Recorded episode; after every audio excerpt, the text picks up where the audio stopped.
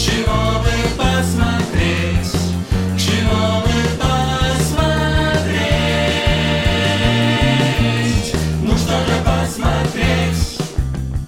Всем привет! Это подкаст «Чего бы посмотреть» в студии «Техника речи». С вами Лера Давыдова и Катя Доленина. В этом сезоне мы говорили о фильмах из разных совершенно миров. Были и триллеры с ультранасилием, и советские фильмы о любви, и фантастические фильмы с рекламными интеграциями, и ожившие даже на экране литературные персонажи. Были герои, которые пытаются себя осознать в контексте межэтнических конфликтов, и даже те, кто пытается познать собственное тело. Однако за все это время мы как-то не приметили самого розового слона в комнате. Это жанр жанровое кино — это фильмы, которым присущи схожие признаки и черты. Их называют конвенциями. Такое кино часто ругают за плоскость и предсказуемость э, сюжета, ведь если вы знакомы с конвенциями, то принципе, с легкостью предугадаете ход событий. А мы решили сегодня обсудить наши с любимые жанровые российские фильмы, которые, как мне кажется, ломают в каком-то смысле этот стереотип и очень качественно локализуют жанровые конвенции. Ну вот ты сказала с легкостью предугадать, а кто-то скажет комфортно знать, что будет дальше. Ты знаешь, что если ты включаешь боевик или детектив, то ты примерно понимаешь, какая будет структура у этого повествования. И я-то вообще, ну, с любовью отношусь к жанровому кино. Обычно я, правда, смотрю боевики и триллеры, про которые я уже сказала. Ромкомы — это то, что я прям не приемлю. Какие у нас еще есть жанры? Мне кажется, жанров такое количество, что сейчас уже сложно выделить даже какие-то совершенно классические ну, подожди, подожди. жанров. Фильмы ужасов — это тоже жанр. Да, безусловно, но там же еще куча ответвлений. Это и слэшеры, и джало, и снаф-фильмы, все такое прочее.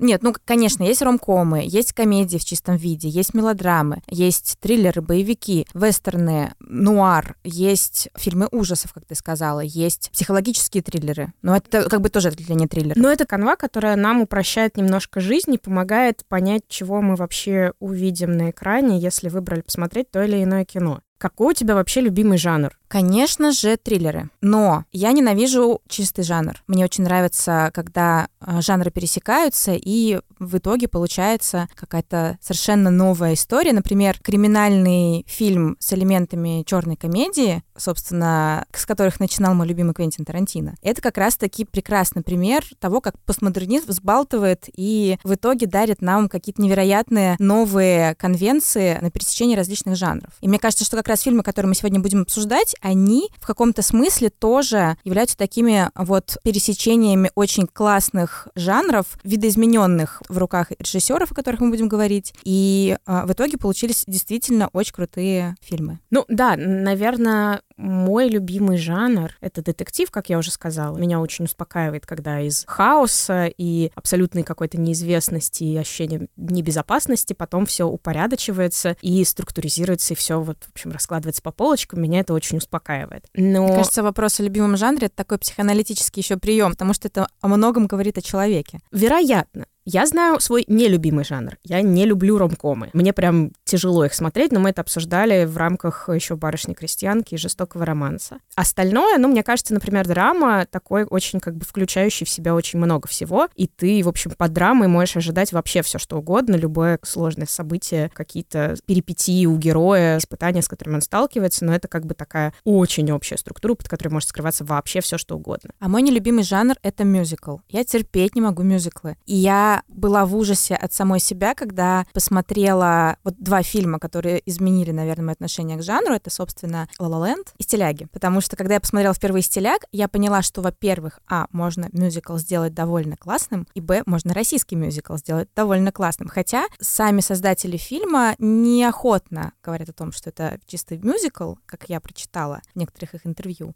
Но мне показалось, с тем багажом знаний о мюзиклах, который у меня есть, мне показалось, что это вполне себе классический мюзикл, мюзикл, все конвенции на месте, и мне очень понравилось, честно скажу. Но ты так через рассказ о своем нелюбимом жанре подвела к тому, какой первый фильм мы сегодня выбрали обсуждать. Я предложила поговорить о фильмах стиляги, и, ну, мне было важно сказать, что мой любимый жанр — это детектив или боевик, и никак не мюзикл, но при этом я предложила обсудить именно его. Поэтому я попробую, в общем, как-то оправдаться за это решение и немножко рассказать о том, что меня подтолкнуло к тому, чтобы предложить нам всем пересмотреть фильм «Стиляги» «Стиляги». Это фильм 2008 года, который выходил в новогодний уикенд. Я здесь на этом акцентирую внимание, потому что на Новый год, в новогодние каникулы, выходит большое дорогое кино, на которое делают ставку, и от которого ожидают сборов. Соответственно, тот факт, что фильм выходил именно в новогодние праздники, это значит, что это дорогое, большое народное кино. Там те же елки или серебряные коньки, или какие-то еще фильмы, которые вот последние годы выходили именно в это время. На них делалась ставка и кинотеатрами, и прокатчиками. Этот фильм, как мне кажется, выбивается из того, что мы обычно ожидаем от этого новогоднего кино. Это фильм Валерия Тодоровского. Это действительно мюзикл. И мне показалось, что все-таки они не скрывают, что это прям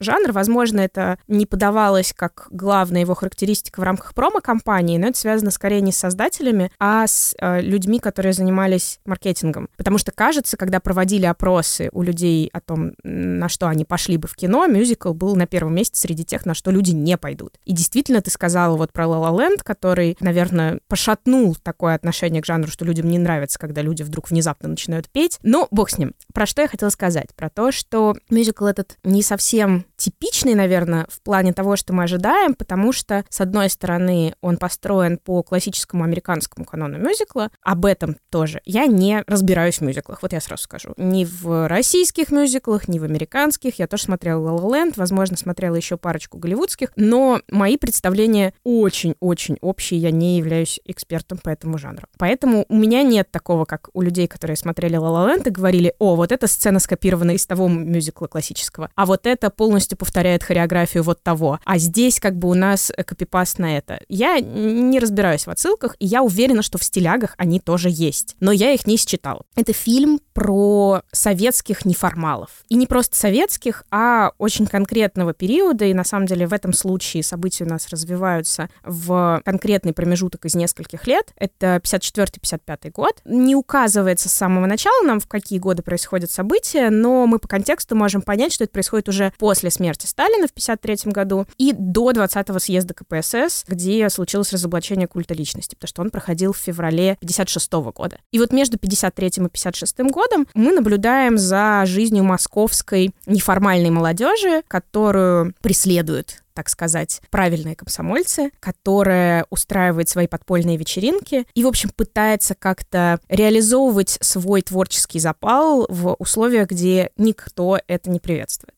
Этот фильм Тодоровский задумывал очень давно. Идея и, более того, уже даже сценарий, который написал Юрий Коротков, лежал в ожидании возможности его реализовать около 10 лет. Он говорит, что у каждого режиссера должна быть большая амбициозная идея, да, такого дорогого фильма. И для некоторых интересен как жанр, опять же, боевики или какие-то sci-fi. В случае с Тодоровским эти жанры ему были неинтересны, но именно мюзикл показался ему красивой, большой, дорогой, сложной постановочной картиной, на которой можно развернуться как-то гульнуть. И мне кажется, что с точки зрения сложной, красивой постановки это совершенно точно успех. Наверное, здесь я скажу еще свою личную историю про отношения со стилягами. Я впервые посмотрела их в 10 нет, в 11 классе. 2009 год, весна, я сбежала с уроков и пошла на Невском в кинотеатр художественный в Петербурге, чтобы посмотреть стиляг. Я собиралась поступать тогда на дизайнера одежды. Я была в совершенном восторге от того, как это все выглядит визуально. Мне показалось абсолютно диким то, как там топорно развивается сюжет, и все так предсказуемо, и как же так. И даже то, каким родится ребенок, мы угадали с моими одноклассниками и, в общем, хихикали над всем этим. Сейчас, когда я его пересматривала, он смотрелся уже совершенно по-другому. Но мне тогда запомнились музыкальные сцены отдельные, и мне показалось, что это прям какое-то красивое, интересное кино. Это мои впечатления от этого фильма 16 лет. А сейчас, собственно, прошло почти 15 лет, и я пересмотрела его к этой записи, потому что не могла вспомнить другого прям ярко-жанрового кино, о котором я могла бы поговорить, и которое вот у меня всплывает в голове. И, во-первых, оказалось, что музыкальные номера все еще производят на меня некоторые впечатления. Костюмы действительно очень красивые. Костюмы шил Александр Осипов. Они создавались по лекалам того периода, то есть это максимально достоверные воспроизведенные костюмы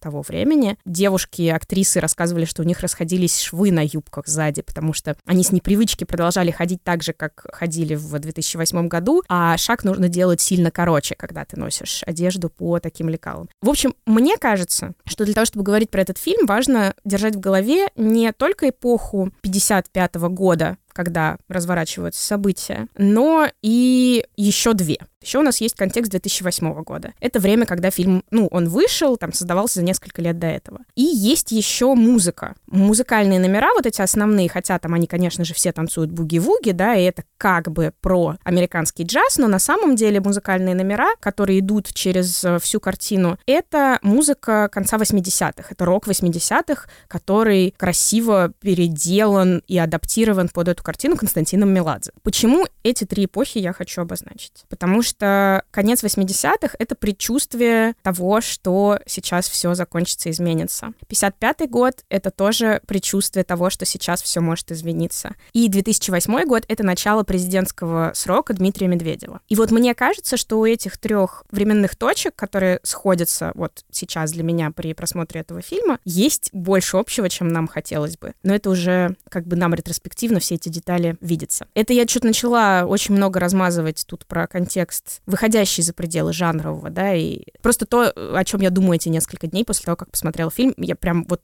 кручу в голове про оттепель, то, с какими ожиданиями я смотрела его в 16 лет в 2008 году, и то, что могли чувствовать люди, которые пели изначально те песни, которые превратились в музыкальные номера в этом фильме. То есть вот это все заваривает эту сложную, интересную кашу контекста, с которого у нас появляются стиляги. Фильм, по сути, любовный. У нас есть главный герой Мелс, который был комсомольцем, но влюбляется во время облавы на стиляк в девушку по имени Польза, Полина, которую играет Оксана Акиншина, Мелс играет Антон Шагин. Есть э, девушка-героиня, представительница яркая комсомольцев, комиссар Катя, которую сыграла жена Тодоровского Евгения Брик, к сожалению, умершая в этом году. У нас есть э, тусовка вот этих вот стиляк, которых играют тоже яркие, любопытные актеры. И плеяда таких титулованных и признанных актеров, которые играют родителей всех этих людей. То есть мать Пользы — это Ирина Розанова, отец Мелса — это Сергей Гармаш, отец э, еще одного персонажа Фреда — это ни, ни много ни мало Олег Янковский, и отца Боба играет Леонид Ермольник. Он же, кстати, продюсер этого фильма.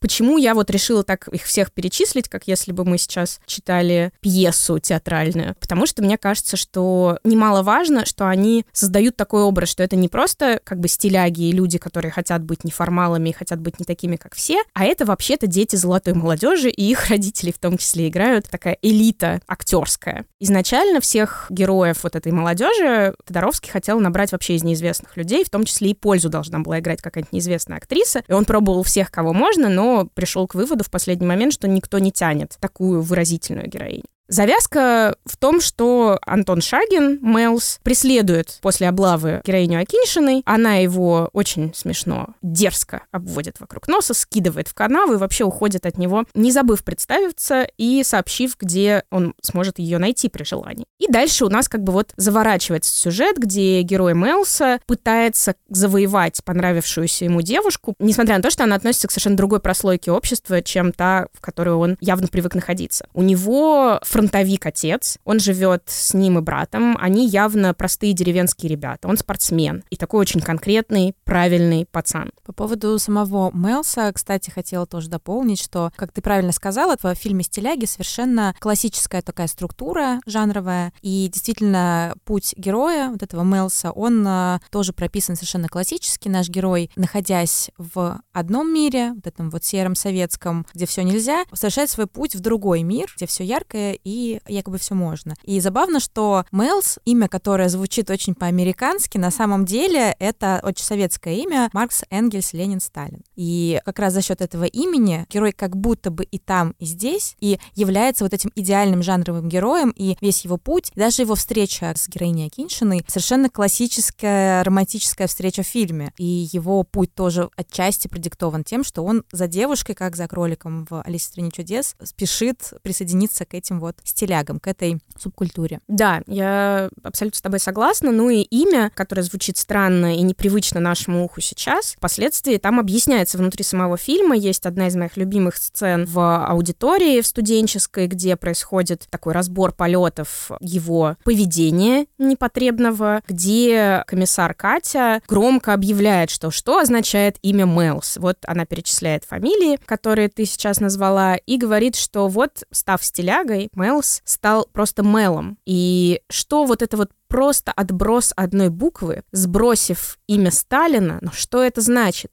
И вот в этот момент мы понимаем, что 20-го съезда еще не было, потому что она довольно так четко проговаривает, что нет, ты не можешь просто так избавиться от одной буквы в своем святом имени. И мне кажется, я могу отдельно пересматривать только эту сцену, где поют песню, связанные одной цепью, связанные одной целью, и все студенты в аудитории поют хором, стучат вот этими партами своими. У меня мурашки каждый раз идут, и я, опять же, к записи смотрела какие-то разговоры со съемок и обсуждения актеров, и я так понимаю, это атмосфера, которая была и на площадке, потому что у них звучала фонограмма, они могли не петь, но все равно все пели. Даже мурашки побежали. Но ты знаешь, а, меня немного не скажу, что смутило, но скорее я насторожилась. Эта сцена, она как бы кульминационная вот в этой двойственности между страшным кровавым советским миром, в котором, как один из героев выразился, ты чихнуть не можешь, и вот этим миром стиляк, миром свободы, где люди как будто бы могут выразиться творчески и там, носить ту одежду, которую хотят носить. И мне показалось, в принципе, что такая двойственность — это все таки во многом, ну, это жанровая необходимость. Как мне кажется, слишком усилили вот эту советскую линию, потому что, если ты вспомнишь сцене, в которой этого нашего Мелса разбирают по косточкам все студенты, и это Катя, предшествовала другая сцена, где она пришла к нему в гости и надела нарядное платье, и они поцеловались, и как бы он ее отверг. Но затем следует эта сцена, и монтируется это в жанровой конвенции так, что она на него обижена, и только лишь поэтому она решила его вот э, на этом партсобрании разобрать. Возможно, я ошибаюсь, но как будто бы в лице этой героини есть некоторая такая надуманная преданность советскому строю, но, возможно, мне просто показалось. Но ужас кровавого совка, ну, мне кажется, искусственным. То есть он выглядит довольно странно. Ну вот здесь я, наверное, с тобой не соглашусь дважды. С одной стороны, мне кажется, что хотя эта линия, конечно же, есть, да, про Катю, которая явно испытывает некоторые чувства у нас к э, Мелсу, она была борцом с этими антирежимными, антисоветскими пособниками западной культуры и до того, как он переметнулся на сторону стиляк. То есть это часть некоторой ее идентичности, которая для нее очевидно важна. Мне кажется, что параллельно она испытывает чувства к Мелсу, и либо она абсолютно по идеологическим причинам пытается его действительно через, как ей кажется, то, что он получает там у стиляк, через близость физическую, какую-то раскрепощенность, заманить обратно, сказав, что вот смотри, я здесь тоже могу тебе это дать, только вернись в нашу стаю. А, либо это действительно акт любви. То есть тут, мне кажется, довольно сложно их расклеить, потому что это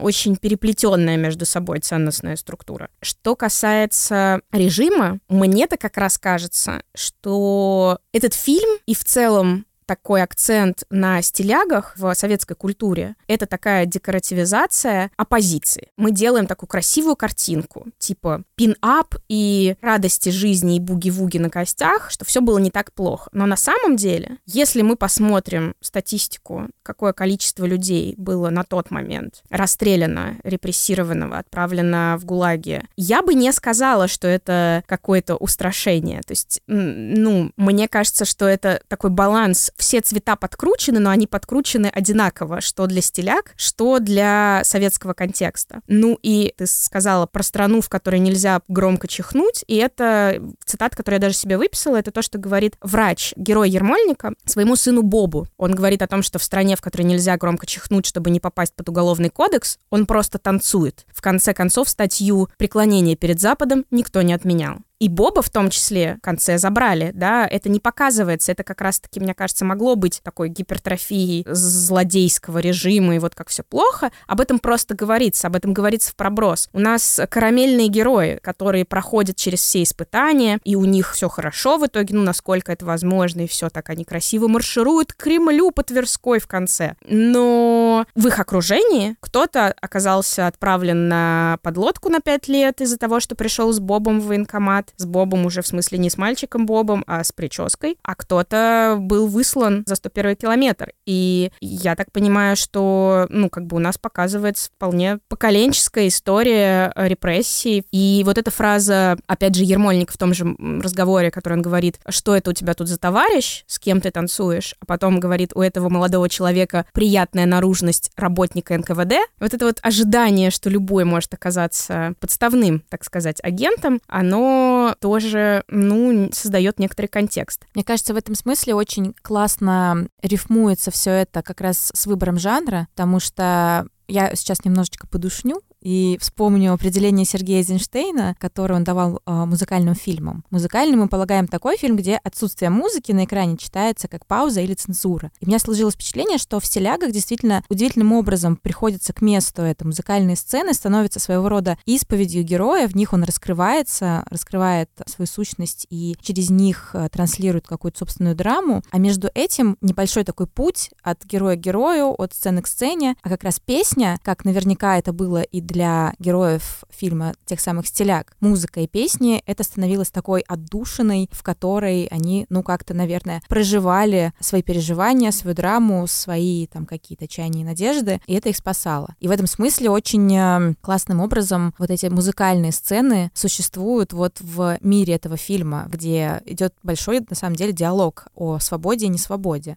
и о том, что это такое. Ну вот в этом плане разговора о свободе и несвободе мне, конечно, кажется, что это очень грустное и тоскливое высказывание. При том, что вот я сейчас довольно долго рассказывала о том, как мне интересно думать про этот фильм с разных точек зрения, с разных контекстов, как он красивый, и как там и музыка интересная, и вот это все. Сам сценарист Коротков сказал в одном из интервью о том, что ему было важно написать эту историю именно потому, что он был тем, кто боялся выделяться. И у меня есть ощущение, что это взгляд и на стиляк, и на вот этот протест э, неформалов в салатовых пиджаках, это именно такой взгляд не человека изнутри, а взгляд человека со стороны. И он довольно декоративный то я вижу здесь э, такое сведение вообще понятия свободы просто к желанию выглядеть не так, как все. Но это очень инфантильный такой детский бунт. Он как бы не несет в себе какого-то идеологического заряда. Это не про то, что они за гуманные ценности, еще что-то. Там как бы нет какого-то продолжения идейного за, за этим. Это просто те, кто прикрыты корочками своих родителей и хотят танцевать под американскую музыку и выглядеть не так, как все в условиях, когда никто не может позволить себе и купить что-то, что отличается отличается от других. То есть в плане протеста он довольно беззубый. С другой стороны, мне кажется, что в тот момент, когда чихать уже тоже нельзя, даже цвет пиджака может быть формой несогласия. И как бы выдавливается попытка выделиться в ту зону, где она кажется довольно бессмысленной и топорной. Это вот как бы у тебя ну, безопасное сопротивление уже становится даже в том, какое у тебя сочетание рубашки, э, галстука, пиджака или юбки. И мне стало интересно вот именно из 22 года смотреть на это как на то, что это не оппозиция как оппозиция, это не борцы с режимом, это просто молодые люди,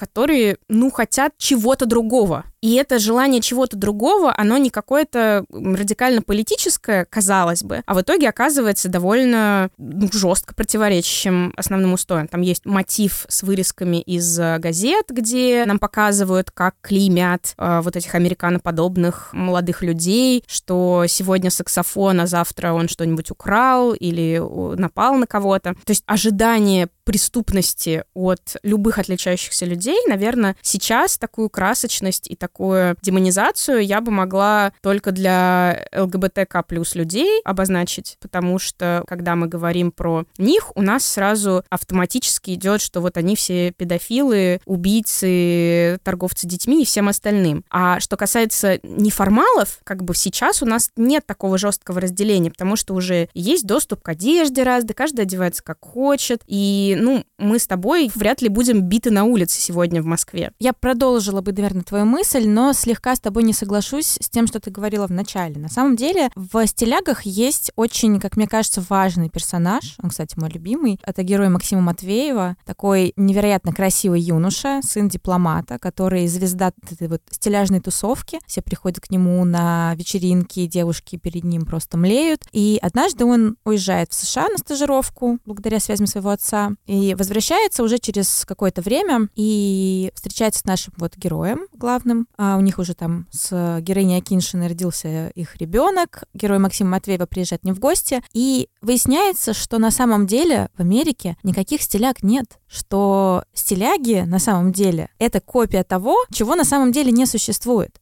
И мы понимаем, что стиляги — это вообще-то первая субкультура. И ты правильно упомянула 2008 год, потому что 2008 год — это как раз-таки, ну, это не 2006 в смысле расцвета субкультур, но они все еще были. И мне кажется, что, конечно же, субкультуры сейчас не существует ярко выраженных. Безусловно, сейчас э, вряд ли ты встретишь эмо или, ну, готы еще есть панк есть. Я лично была готкой, потом я была эмо, я горжусь этим. Я считаю, что никогда не надо стыдиться того, что ты был эмо. И вообще для меня лично субкультура, безусловно, это подростковый бунт. Это попытка показать, что ты против мира, что тебе хочется устанавливать свои правила, что у тебя есть своя голова на плечах, и ты будешь решать за себя. Но мне кажется, что с, с течением времени, несмотря на то, что субкультуры как таковые, как некоторый феномен социальные, более или менее себя изжили, это все-таки некоторый корень, из которого растут все дальнейшие сообщества. Когда-то были хипстеры, если вы вспомните конец нулевых. Меня все еще кто-то считает хипстером. Вот видишь? Мне кажется, что на самом деле вот эта тема субкультуры, она гораздо более выпуклая в этом фильме. То есть, по сути, мы здесь говорим не о даже дуальности советский-не советский, а о дуальности субкультура и культура. То есть это некоторый,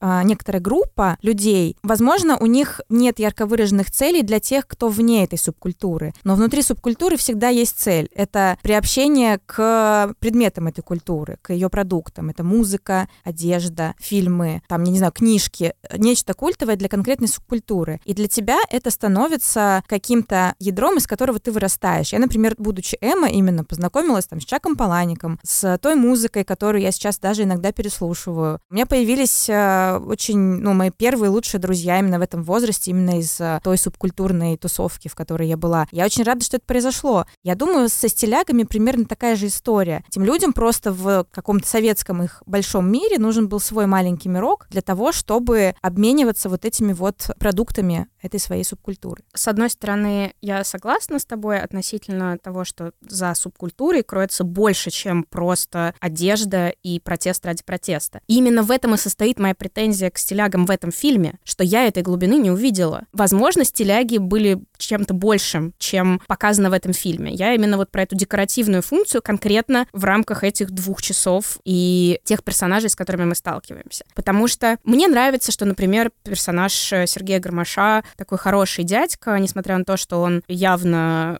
правильный идейно мужик, живущий в коммуналке, он при этом принимает и изменения своего сына и его беременную невесту, и впоследствии отличающегося, появившегося у него внука. Плюс, мне кажется, довольно важная сцена, вот ты сказала, что тебе кажется кульминация такого противостояния режима и стиляк в той сцене в музыкальной в университете, а мне-то как раз кажется, что самый большой надрыв, ну то, что я почувствовала, это когда приходит мать пользы в коммуналку Ирина Розанова, и мы в этот момент догадываемся, что, вероятно, она работала в каких-то структурах, которые отправляют таких, как Боб, далеко из Москвы, потому что она орет, что она всех посадит, всех сгноит, и, в общем, довольно тяжело ей дается принятие жизненного пути ее дочери. Хотя в итоге она приглашает ее обратно. Но, как мы понимаем, ее уволили. И там, в общем, такая прям правда надрывная сцена, где отец э, Мелса его, ее уже держит, как-то успокаивает. Это уже похоже на истерику в некоторой степени. Но, в общем, мне кажется, что фильм стоящий того, чтобы его пересмотреть. Фильм яркий, красочный, выразительный фильм, в том числе новогодний. В некоторой степени, думаю, это удачно с учетом, что у нас конец сезона, это почти Новый год. Ну, то есть мы почти празднуем окончание некоторого цикла жизненного, и я думаю, что это то, что можно и нужно посмотреть. И если вам просто хочется хорошо провести вечер и ни о чем не думать, и если вам хочется подумать о том, как можно смотреть на разные сложные жизненные периоды нашей страны через разные жанровые структуры.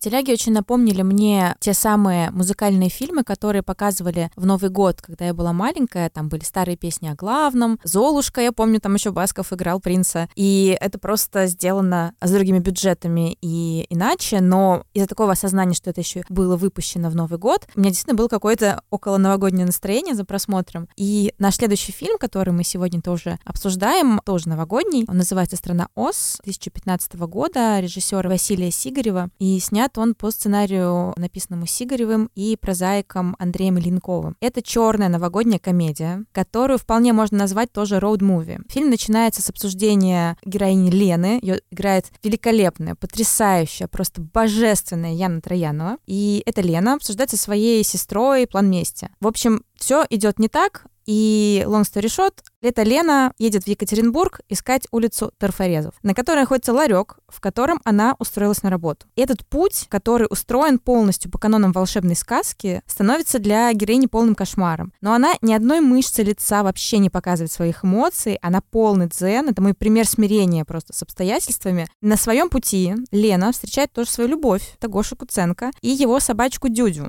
Что мы видим на этом пути героини? Новогодняя Россия, которую в кадре репрезентирует новогодний Екатеринбург. Эта Россия вся такая хмельная, озлобленная, сюрреалистичная, и при этом она выглядит куда более реальной, чем та добрая Россия, которую мы наблюдаем в классических новогодних фильмах. Я немножечко съеду с этого пути и чуть-чуть упомяну жанры. Это пересечение черной комедии род-муви, как я сказала. И черный юмор — это циничный юмор, чей комический эффект основан на насмешках над такими темами, как смерть, болезнь, физические уродства и вот вообще другие мрачные маргинальные темы. И тем самым создается такая абсурдистская картина мира, которая в то же время напрямую нас связывает с реальностью. Недаром этот термин, вообще черный юмор, был введен вообще-то символистами и сюрреалистами. И действительно, черный юмор на примере страны Оз, он может быть очень абсурдным, там действительно есть абсурдные сцены, но при этом они символичны и отсылают к действительным реальным проблемам. Это очень круто, на мой взгляд. Когда этот черный юмор нанизывается еще и на канву роуд-муви, эффект, ну, просто потрясающий. По закону жанра наш герой, героиня Лена, она движется по ландшафту, чтобы достичь своей цели, найти этот несчастный ларек, ищет эту улицу торфорезов, но вообще-то она ищет саму себя в этой жизни, потому что, как мы попутно выясняем, в одной из сцен она вообще-то из своих вот этих малых ляль, это, видимо, какой-то вымышленный городок под Екатеринбургом, уехала, потому что ее бил муж, о чем она не очень распространяется, а говорит только в одной сцене. И вот наша Лена приезжает в Екатеринбург, с совершенно тихим офигеванием наблюдает вообще за окружающим ее мракобесием, она встречает просто безумных людей, но она такой безмолвный наблюдатель. Она подслушивает, подглядывает, изредка выдает самую важную о ней информацию, то, что ей вот нужна эта улица Трафорезов, и что ее сестра сломала копчик. Это все, что окружающие знают о нашей женщине. А окружающие, в свою очередь, вываливают на нее просто все свои проблемы, все свои чаяния, всю свою драму, всю свою темноту. А единственный человек, который остается с ней до конца и вообще-то становится ее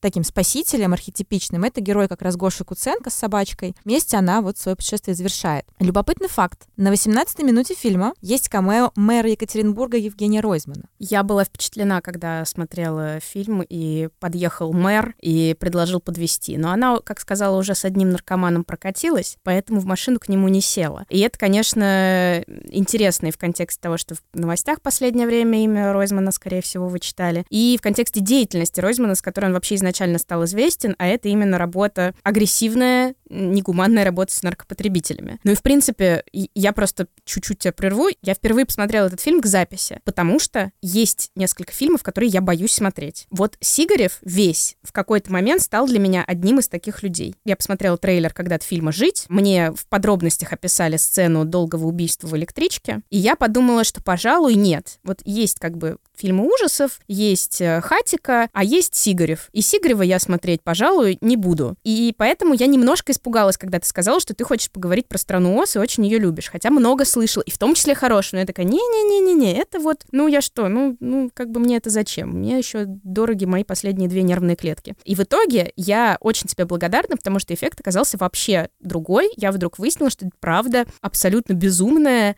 смешная, комедия, хотя я не люблю комедии, но черная комедия оказалась очень даже ничего. И мне очень понравилось, что это в Екатеринбурге. Мне очень понравилось, как там созданы персонажи, героиня Трояновой и все ситуации, в которых они оказываются. И я, кстати, погуглила «Малые ляли» и улицу Трафаресов я нашла, пока смотрела, потому что мне просто стало интересно, где это находится. Посмотрела, как она на карте выглядит. И «Малых ляль» нет, но есть новые ляли. Это город, основанный в 903 году в 283 километрах от Екатеринбурга. По-моему, это потрясающе. Кстати, классно, что фильм хоть и не окупился, он стал таким немножечко народным, потому что, мне кажется, все мои друзья э, его очень-очень любят. У меня есть э, очень хороший друг, который фанат творчества певца, поэта и писателя уже Елизарова. И ближе к финалу есть песня Елизарова «Не космонавт и Юрка». Обожаю просто эту песню. И еще интересно, что Юлия Снегирь и Алиса Хазанова, которые снялись в маленьких эпизодиках в этом фильме, снимали совершенно бесплатно. И эти роли очень хорошо мне запомнились, особенно э, Юлия Снегирь, она снимается в роли девушки, которую пригласили накакать на продавца ларька. Ну, потому что у него есть тайные фантазии на эту да, тему. Да, и там очень смешно, когда ее спросили, оливьешку ела? Она такая, кушала.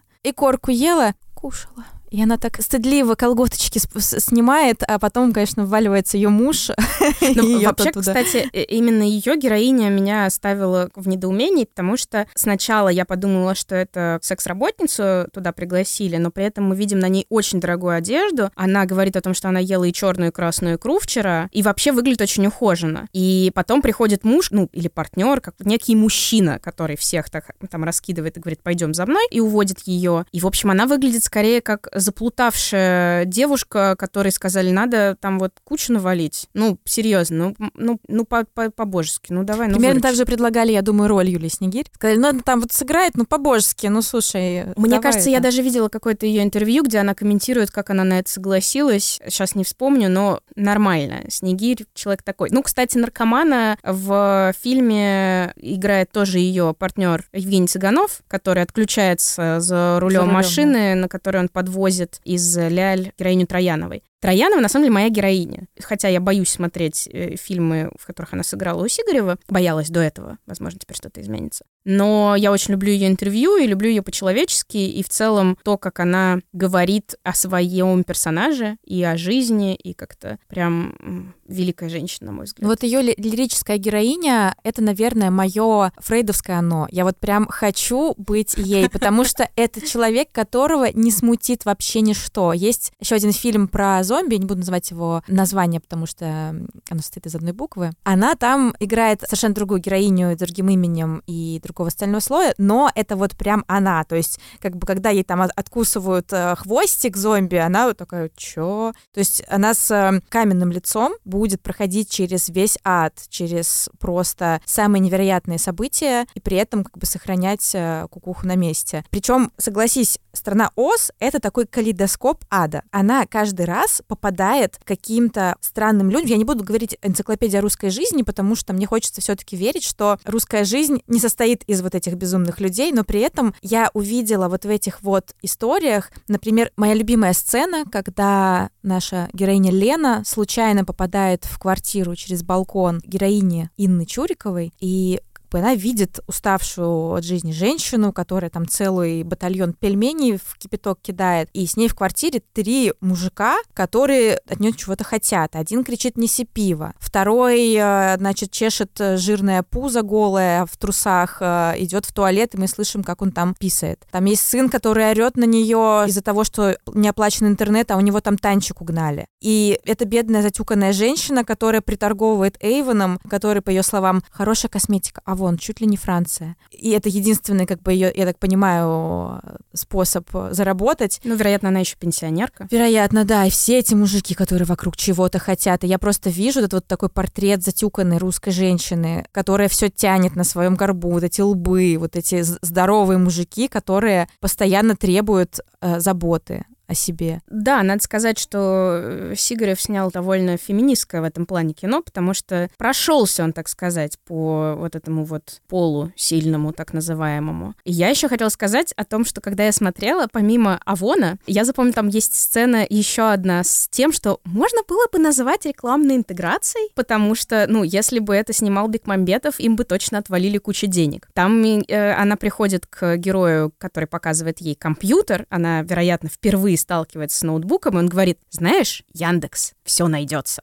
Они, конечно, в этот момент смотрят на браузере, у них там случаются какие-то проблемы, потому что, естественно, ищут они там только одно. Она в этот день ищет только улицу Трафарезов. Но если бы это были мы, то мы бы, конечно, открыли приложение Яндекса и заказали бы что-нибудь уже поесть. Вообще, кстати, в этом фильме мне очень понравилось то, что в отличие от других новогодних фильмов, где просто, ну, жрачка, простите, повсюду, везде, там они заливную рыбу едят, там у них оливьешка, там вот это, там все, пятое, десятое. А здесь Лена, наша героиня, единственная еда, которую она перехватила, это несчастный пельмешек, который ей там дали попробовать, то без сметанки она даже не успела. И я сидела, и все, что у меня было в голове, я думала, господи, как она, наверное, проголодалась за все это время, какой кошмар. И я как бы сидела, все смотрела, думала, а вот если бы у нее бы была Яндекс Лавка, она бы могла заказать себе еду в любую из этих стрёмных квартир, в которых она сидела. Ее то запирали в квартире, то она там оттуда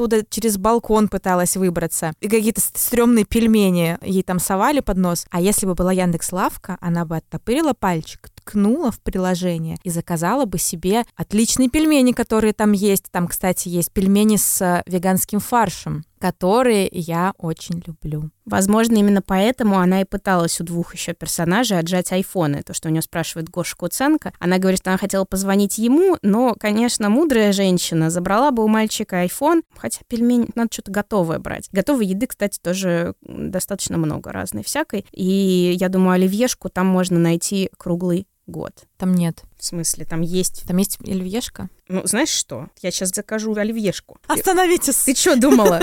Ты думала, я не... А я закажу. Вот Ты я... сейчас это делаешь прямо? Я, я уже в приложении. Ну подожди, пока мы хотя бы запись закончим, господи. Нет, подожди, я хочу оливьешку. А, Хорошо. А возможно, даже и корки. Хорошо, закажи мне тоже что-нибудь тогда.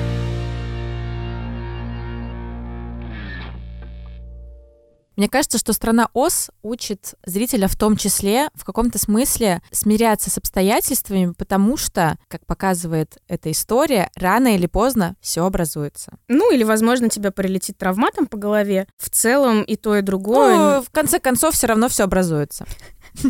Я, наверное, разделила бы здесь слова принятия и смирения. Героиня не смиряется с тем, что с ней происходит. У нее есть цель, и она к ней идет. И более того, помимо цели, у нее еще сестра, которая сломала копчик. Это два важных факта, которые ведут ее по жизни. Она как бы в контакте со своими ценностями. И более того, мне очень нравится, как это абсолютно молчаливая, загадочная, очевидно загадочная героиня, которая встречает разных безумных людей на своем пути, без мозгов, без сердца, там еще без чего-то. Она при этом в конце говорит, что я уже неделю в Екатеринбурге. Надо возвращаться, не прижилась я тут. И вот это не прижилась я тут, в этом на самом деле так много рефлексии и наблюдения. У нее очень богатая вообще-то внутренняя жизнь. Да, у нее нет ноутбука. Да, она не знает какие-то имена, которые жителю Екатеринбурга кажутся обязательными для знания. Да, она не поверила, что ее хочет подвести мэр, потому что ее жизнь состоит не из этого. У нее есть конкретные задачи. Она ушла от абьюзивного мужа, она переехала в большой город. Она собирается получать 15 тысяч в месяц вместо 7, как ей платили в лялях. И она хочет приехать на работу. Но мне кажется, мы сейчас очень много говорим про Троянову, которая классная,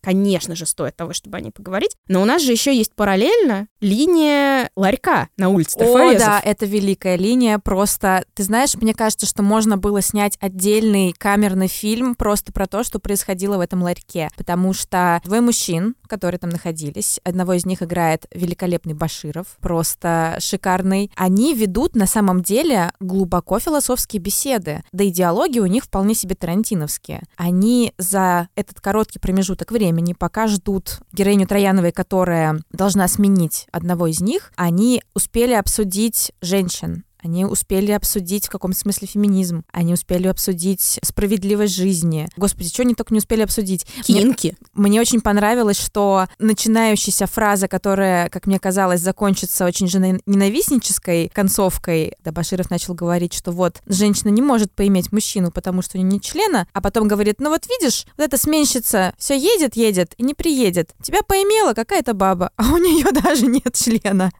Ну, как-то так. Ну, то есть просто потрясающе потрясающая, потрясающая вся эта история. Плюс я бы хотела отдельно выделить цветокоррекцию, потому что внутри этого ларька красное освещение. И близко к финалу это освещение становится все более или более зловещим. В финале оно уже очень похоже на какой-то такой кровавый свет. Ты уже не понимаешь, эти люди просто в красном свечении или они полностью покрыты кровью. Совершенно невероятная вот эта игра цветокора. Мне кажется, что это очень важная драматургическая линия, потому что у нас повышаются ставки. Ты понимаешь, что героиня Трояновой не просто спешит в какой-то непонятный ларек, который находится неизвестно где, а что там вообще-то уже между жизнью и смертью. Она ее должна... там очень там ждут. очень ее ждут, и буквально, если она туда не доедет в ближайшее время, то непонятно, чем это все может закончиться. Закон... Заканчивается все, как мы помним, очень-очень драматично. Все живы остаются, это важно. Это то, чего я боялась от страны ОС, и в принципе ожидала от Сигарева, что это будет такая чернуха, как она есть, с ультранасилием и такими злободневными зарисовками. И оно, с одной стороны, там есть, но с другой стороны, оно подано очень с большой любовью и довольно трепетно по отношению к зрителю в том числе. Там очень много юмора, а юмор и непробиваемое лицо — это то, что нас спасает, в принципе, мне кажется, в любых ситуациях. Плюс про зарисовку и вообще линию, связанную с ларьком и персонажами, которые там обсуждают разные жизненные вопросы. Вообще, мне кажется, это могла бы быть сцена из э, интимных мест. И по темам, которые они обсуждают, и по тому, какие там у них развиваются между собой и с приглашенными персонажами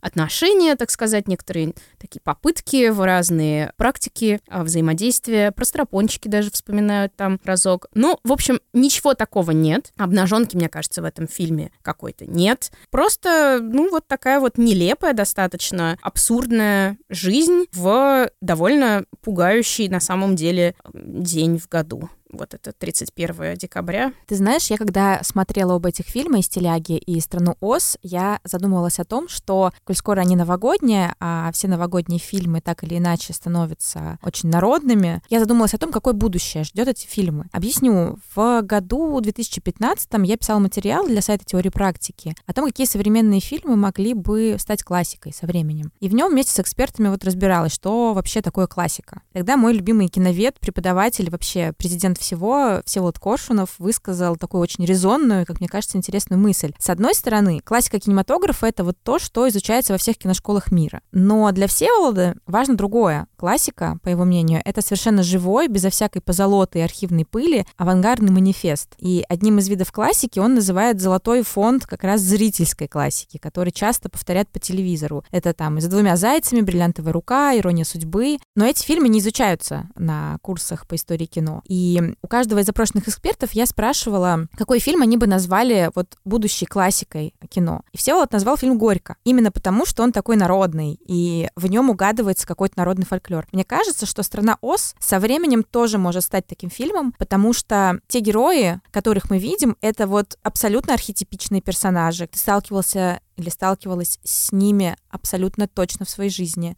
На самом деле, дестиляги тоже, мне кажется, вполне себе могут стать со временем классикой, именно такой легкой, новогодней, которую могут показывать по телевизору. Но не знаю, через какое время это произойдет и произойдет ли, но мне бы хотелось, чтобы так было. Но мне кажется, стиляги как раз пытались снять как народное кино, и в том, как там трансформируется все, это явно заявка именно в эту сторону. А если говорить про страну Оз, то мне показалось, что это без претензий, и мне это очень понравилось, что там нет какого-то какого-то такого большого самомнения. Это очень иронично, и легко, и снято, и показано. Ну и вот ты сказала про Горько, если я не ошибаюсь, это Жора Крыжовников. Да, да, это фильм Жора Крыжовников. Я как раз, когда смотрела «Страну Оз», я вспоминала, что примерно в это же время, когда вышла «Страна Оз», гуляла по интернету короткометражка «Нечаянно», кажется. Короткометражка Жора Крыжовникова, где семейное застолье, и случайно, в общем, кого-то убивают, и дальше семья пытается с этим как-то разобраться, и вот эта фраза «я нечаянно», она как-то про все примерно.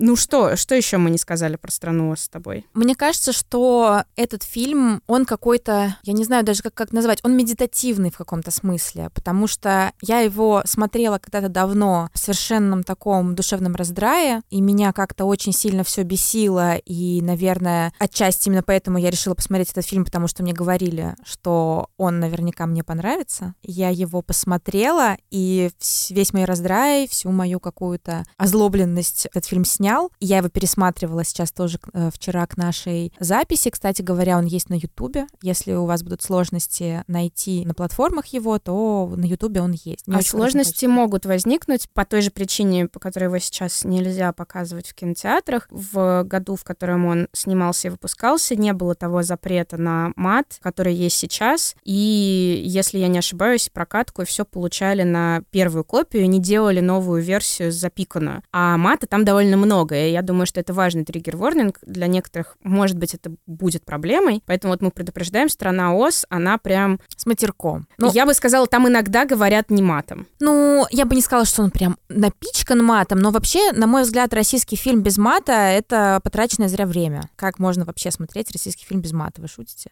Тем не менее, действительно, спасибо, Катя, что ты предупредила зрителей, это важно. Там много мата, будьте готовы. Тем не менее, фильм смешной, потрясающий. Я его очень люблю, надеюсь его пересматривать еще неоднократно. А вообще, мне кажется важным, что сегодня мы говорили о наших любимых жанровых фильмах, и, как мы говорили в начале, описание любимого жанра — это описание твоей личности, как мне кажется. Может быть, в этой связи наши слушатели смогут поделиться не только тем, какие жанры они предпочитают, но и любимые жанровые российские фильмы, чтобы мы понимали, чего мы еще не посмотрели, так сказать, свою эрудицию кинематографическую, в смысле российского кино, каким-то образом еще дополнили. Я бы, наверное, не назвала это нашими любимыми жанровыми фильмами, потому что «Стиляк» я выбирала не по принципу любимости, а скорее, ну, типа, самое яркое переживание, которое было связано именно с жанровым кино, ярко-жанровым кино. Но «Страна Оз» вполне может войти в список моих теперь любимых фильмов, хотя приносила изначально его именно ты. На этой ноте с ярким новогодним кино мы пришли к концу нашего сезона. Это последний эпизод, но я надеюсь, что впереди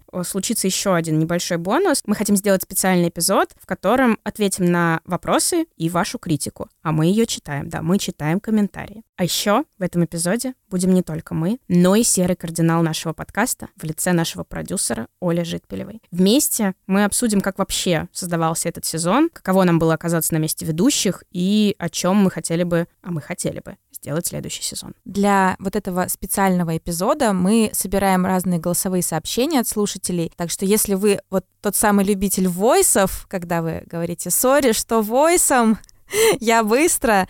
Вы нашли свою аудиторию, мы с радостью послушаем все ваши войсы. Присылайте аудио с вашими вопросами на почту подкаст собачка техникаречи.студио или в Телеграм техника, нижнее подчеркивание речи. В этих войсах обязательно выскажитесь, скажите, что бы вы хотели с нами обсудить, что вам не понравилось, что вас возмутило, что, может быть, понравилось. Комплименты тоже приветствуются. Надеюсь, что до новых встреч. А пока мы будем готовиться к специальному эпизоду и новому сезону, я рекомендую послушать подкаст наших друзей из студии «Либо-либо». Подкаст называется «Тоже Россия». Если вас заинтересовали наши, так сказать, культурные изыскания об отечественном кино, то как минимум один выпуск вас точно заинтересует. Ведущие подкаста, антрополог Дмитрий Апарин и журналистка Мария Семендяева, тоже пытаются разобраться, что такое Россия и как нас сформировала история и культура. Вместе с исследователями они разбираются во внутренней миграции, слушают кавказский шансон и рассказывают о жизни в маленьких городах. А в эту пятницу у них выйдет эпизод о деколониальном и постколониальном кино. Он отлично продолжит наши разговоры о якутском и кабардино-балкарском кинематографе. И больше расскажет о том, почему раньше, да и сейчас, в принципе, тоже, было не так много фильмов из регионов, как в них вплетается исторический контекст и что можно посмотреть сейчас. Ссылку на подкаст мы оставим в описании.